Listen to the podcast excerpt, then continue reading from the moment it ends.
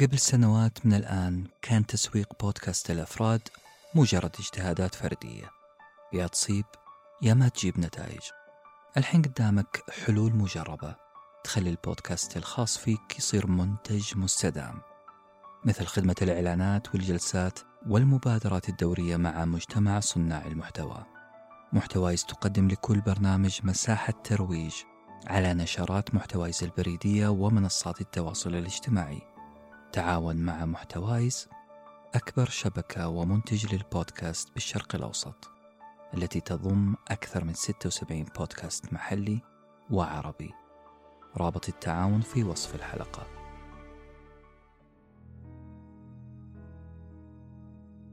هل هناك واقع؟ هل الكون حقيقي أم مجرد وهم؟ ماذا لو كان كل الناس من حولي مجرد وهم؟ السماء من فوقي والأرض وكل ما أراه وأشعر به هو مجرد وهم لا وجود له.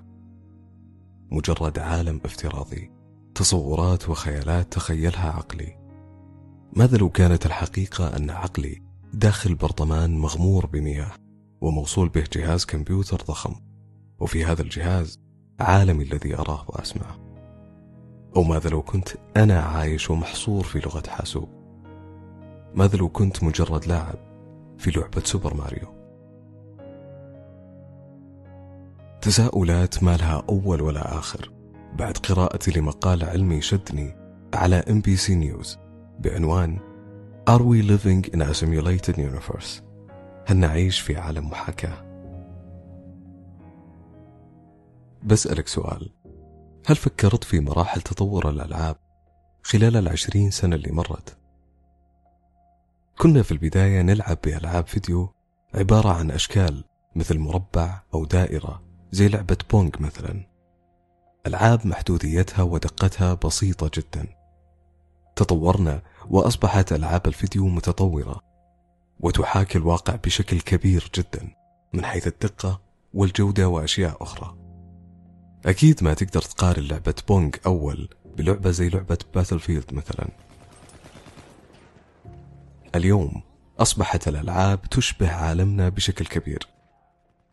خلال العشر العشرين المئة سنة المقبلة إلى أي درجة راح تتطور ألعاب الفيديو؟ وعلى فكرة تطور ألعاب الفيديو سريع جدا. الفيديو جيمز تتطور مع السنوات بتطور أوسي اللي هو تطور يتضاعف كل سنتين وليس تطور خطي. وبناء على هذا النمط من التطور فمن المنطقي أن تصل الحواسيب والألعاب مستقبلا إلى دقة هائلة أن يكون في داخل اللعبة شخصيات بمشاعر وذكريات وإرادة وكيان مستقل. تطور يخليك ما تفرق بين عالمك وعالم اللعبة في الحاسوب. نمط تطور ألعاب الفيديو. ولد احتمال جدلي ومحير في الوسط العلمي. الاحتمال يقول مو ممكن يكون هالشي صار وانتهى مو ممكن نكون إحنا عايشين في لعبة في محاكاة. ممكن يكون عالمنا عبارة عن أرقام في حاسوب وإحنا اللاعبين في هذا الجهاز. المقال يقول لك ليش لا؟ ليش ما يكون إحنا حاليا محصورين داخل لعبة؟ المقال طرح فرضية يؤمن بها الكثير فرضية محاكاة الكون واللي تقول لك إن إحنا مو عايشين داخل كون حقيقي. إحنا عايشين داخل لعبة إحنا في محاكاة. You look at our computing power today, and you say, I have the power to program a world inside of a computer. Well, imagine in the future where you have even more power than that, and you can create characters that have, for example, free will. ممكن الكلام غريب شوي مو منطقي بس ليش إحنا نجزم ان كل ما نراه حقيقة كوب القهوة اللي روقت عليه اليوم الصباح هل انت متأكد انه حقيقي ليش ما يكون عبارة عن أرقام معادلة داخل جهاز وترجمت على أنه كوب قهوة؟ بعيدا عن تساؤلات هل كوب القهوة اللي جربته اليوم حقيقي أم لا؟ ما تلاحظ أننا نثق بحواسنا لدرجة الجزم بينما حواسنا تخدعنا. نعم تخدعنا. مثال بسيط. الضوء الأبيض. حواسك تخدعك على أنه لون أبيض. بينما الحقيقة الضوء الأبيض لو مررته من منشور زجاجي إلى سبعة ألوان.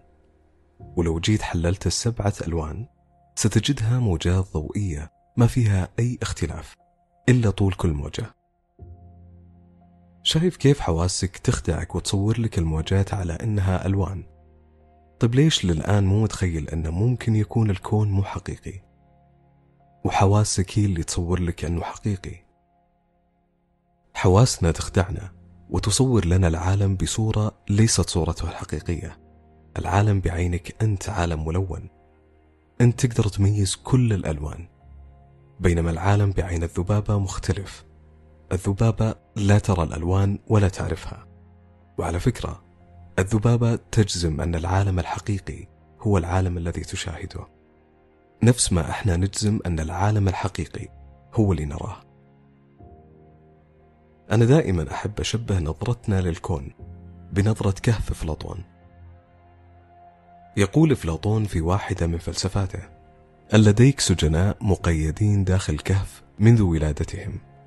السجناء ليس باستطاعتهم النظر إلى أنفسهم أو لأي مكان. فقط يملكون جدار أمامهم بداخل الكهف. كل ما يشاهدوه هو ظلال منعكسة من العالم الخارجي ظلال كائنات ظلال الحياة خارج الكهف. لذلك بالنسبة لسجناء الكهف الظلال التي يرونها هي الحقيقة المطلقة. وبما أنهم لم يروا العالم الخارجي فليس لديهم أدنى فكرة عن العالم الحقيقي خارج الكهف. وعلى نفس مثال أفلاطون إحنا نعيش نفس سجناء الكهف. كل اللي نراه أمامنا اليوم ونؤمن به ونجزم على حقيقته هو ليس الحقيقة هو فقط ما نعرفه. خلونا نتكلم من الجهة العلمية. الأجسام الصغيرة جدا المايكرو يحكمها قوانين ميكانيكا الكم والتي تطرقنا لها في حلقة هل نحن وحدنا. في ميكانيكا الكم الإلكترونات تظهر تصرف غريب. إذا كنت تشاهد الإلكترون فالإلكترون يتصرف بسلوك واحد فقط بحركة واحدة واتجاه معين. وبمجرد ما أن تقرر أن ترفع عيناك عن الإلكترون ولا تشاهده فالإلكترون يتحرك ويتصرف بسلوكين. يعني بكلام أبسط شوي. الإلكترون أمامك راح يتصرف بشكل ومن وراك راح يتصرف بشكل آخر.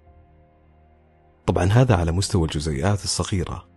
وإحنا عارفين أن كل الكون والمخلوقات مكونة من الجزيئات والإلكترونات. يعني لو طبقنا سلوك الإلكترونات على الجزيئات الأكبر فبناء على ميكانيكا الكم البحر مثلا بحر لأنك تشاهده بينما من وراك شيء مختلف تماما. نرجع لموضوعنا الأساسي. أنت عارف أن ميكانيكا الكم والكلام اللي قلته لك قبل شوي يتماشى جدا مع فرضية أننا في لعبة. بلغة أخرى ألعاب الفيديو تطبق نفس نظريات ميكانيكا الكم. كل ألعاب ال games تتبع طريقة ال rendering يعني العالم داخل اللعبة ما يتحمل إلا عندما تنظر له. أنت داخل اللعبة إذا رفعت راسك للسماء على طول السماء تتحمل وتشوفها داخل اللعبة. وإذا ما كنت تنظر للسماء فالسماء غير موجودة.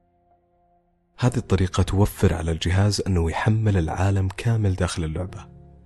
بس فكر معي لحظة. فكرة أن العالم داخل اللعبة لا يتحمل إلا عندما تنظر له مشابهة لفكرة ميكانيكا الكم في عالمنا.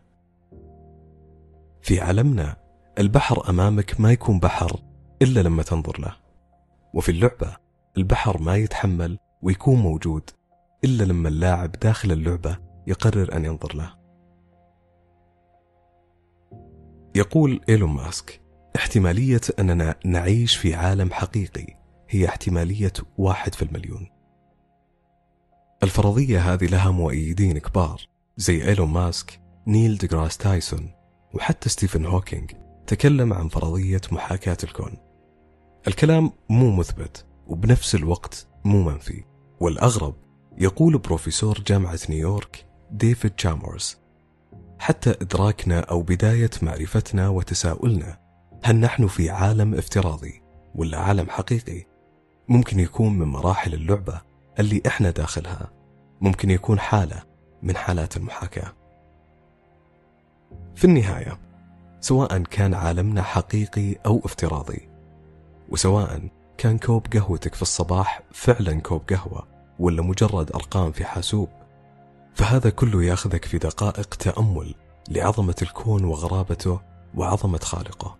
هي مجرد فرضية فكرة تتأرجح بين الجنون والحقيقة وتذكرك أن للكون أسرار لا يعلمها إلا الله وحده. كنت معكم أنا أحمد الحربي وقام بالكتابة داليا العمري في حفظ الله.